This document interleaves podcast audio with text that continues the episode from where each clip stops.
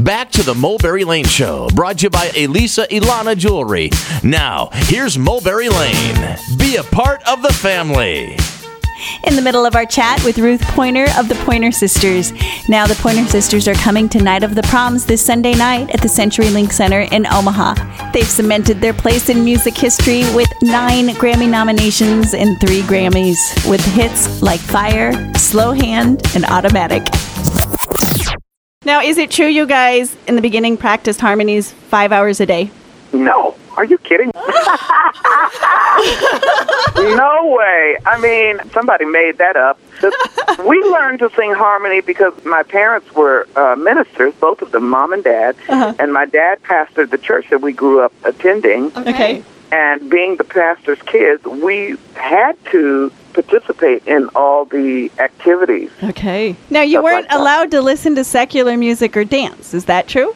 We were not allowed to. Well, As we came into, you know, teenage years and things like that, and of course, as, as kids, we, you know, we weren't locked in the house, so we had friends, and Sure. their parents weren't ministers, and uh, so we would go, you know, to friends' houses, and and their parents would be doing things that our parents didn't do, like drinking and partying and playing uh-huh. blues and playing music, and of course, I don't know why, but apparently God just put that love for music in our hearts mm-hmm. because I can remember being very selective about the friends that I chose to go and visit, mainly based on what kind of music they were going to be playing in their house. Really?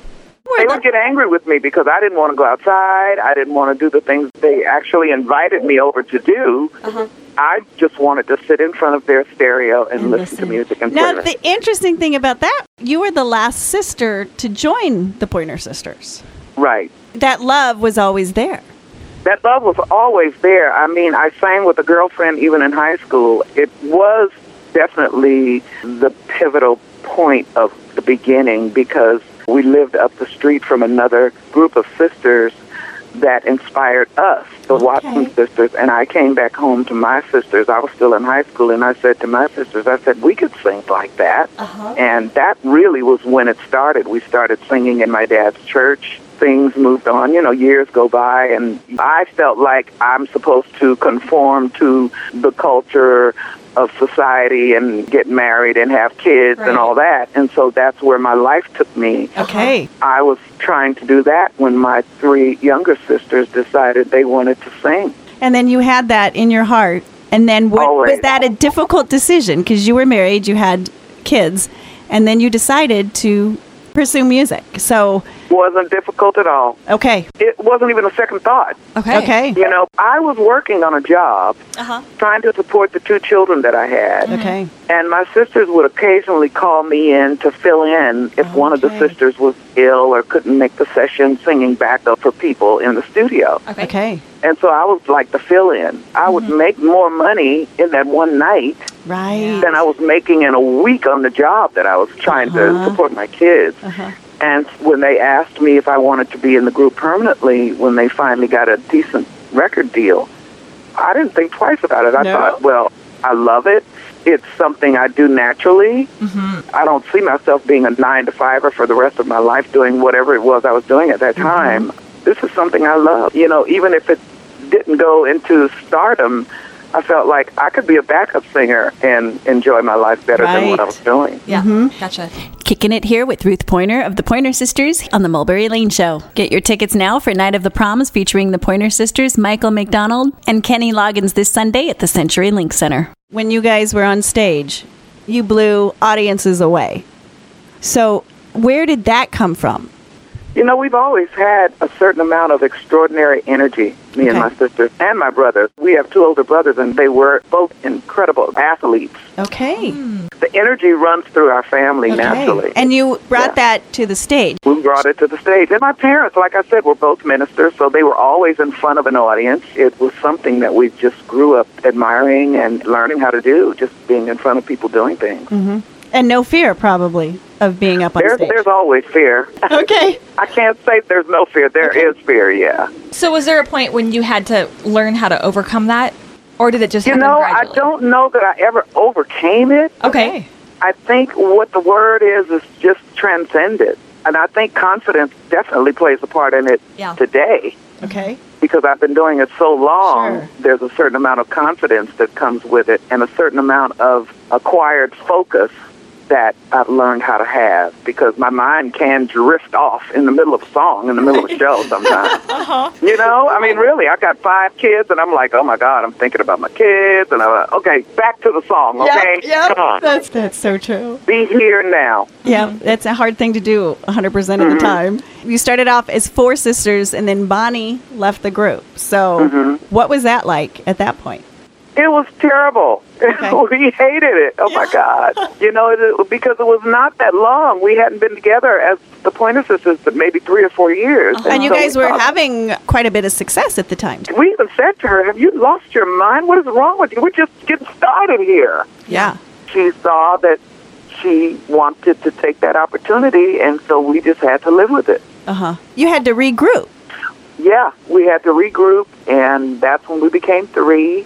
Met some new people, producers and songwriters, and people that encouraged us to go in a different direction musically, Okay. more pop and jazz, and you know the blues things that we were doing. Even though we loved that stuff, we didn't want to reappear on stage without Bonnie and have people miss her so much. So Yes. you wanted to change it up. Yeah, we wanted to change it up so that we could have kind of a new identity. Now, throughout your career, you obviously had record people involved and producers and things, and your sisters. So, throughout that whole process, when did you decide to go with your gut as your sisters or yourself, or go with what a producer was saying or a record company person? How did you navigate those decisions? Oh, I'm really not sure. You know, we have a specific sound, I believe, Uh huh. And I think that no, no matter what we sing, we're going to sound like Pointer Sisters. Right. Mm-hmm. We've always loved all types of music, and it's really worked well for us. I mean, we got our first Grammy Award for a country song that Great. we wrote, Fairy Tale, that we mm-hmm. never expected. And then Elvis recorded it, which we weren't even aware of at the time. Huge. That's amazing. Yeah. Uh-huh. And the blues things were just things we used to kind of comically mimic Okay. uh, in the early days because we loved all the old antique clothing and we loved that old feel of, of the 30s and the 40s. And it wasn't that much of a, of a jump for us Okay. to just go. And you just kind of went with the flow. we went with the flow because we loved experiencing all these different types of music. And then you lost June to cancer. Yeah. So yeah. that had to be devastating. Oh, it was really, really hard, and it still is sometimes. I'm sure it is. Now, did Yeah. you have a decision point there on whether or not to go on? Not a big decision. Anita and I both felt confident enough that if we had to, we would go on as the two of us. Okay. Uh huh. But we knew that we had family members that were talented, and so we pulled in uh, my daughter, and we were also planning to pull in Anita's daughter, and then tragically we lost Anita's daughter. Oh. So sorry to hear Yeah, that. yeah. We lost her even before we lost June, Wow. just like the year before or two years before. It What was a uh, hard time. Yeah, it was hard. I mean, we had already had costumes made for her, and oh, my God, it's uh, it's it's one of the- the most devastating things that's ever happened to us. Oh, I bet. Ever. Still deal with that that horror because Anita has never gotten over it. Oh, well. I'm yeah. sure. And, you know, being so close as sisters and sharing a career and sharing lives, there's so much you do together that, Mm-hmm. Right. you know, you, you feel it so strongly. Oh yeah, yeah, Yeah. But anyway, we brought my daughter in. Her name is Issa, I S S A, That's a pretty name. and she's been singing with us now. Oh my God, almost ten years. But Okay. Then she decided she wanted to start a family, and so she You know, it's rough on us girls, isn't it? It, girl, it's, it's rough on girls. in this you know? business. We have that Yeah. conversation over and over again because the guys can just up and leave and go on tour. Exactly. But when you're the mama, you know, you can't you can't leave those babies and you know, it's You hard to bring leave those babies. Yeah. I mean, really, and you got all that emotional Yes. turmoil going on inside of you. While you're trying to do a show. Absolutely. Exactly. So true. and that and that heartbreaking phone call you might receive before the show, like that someone's having a crisis and you still have to go on Sweetheart, stage. and I have had many. yeah. Yeah.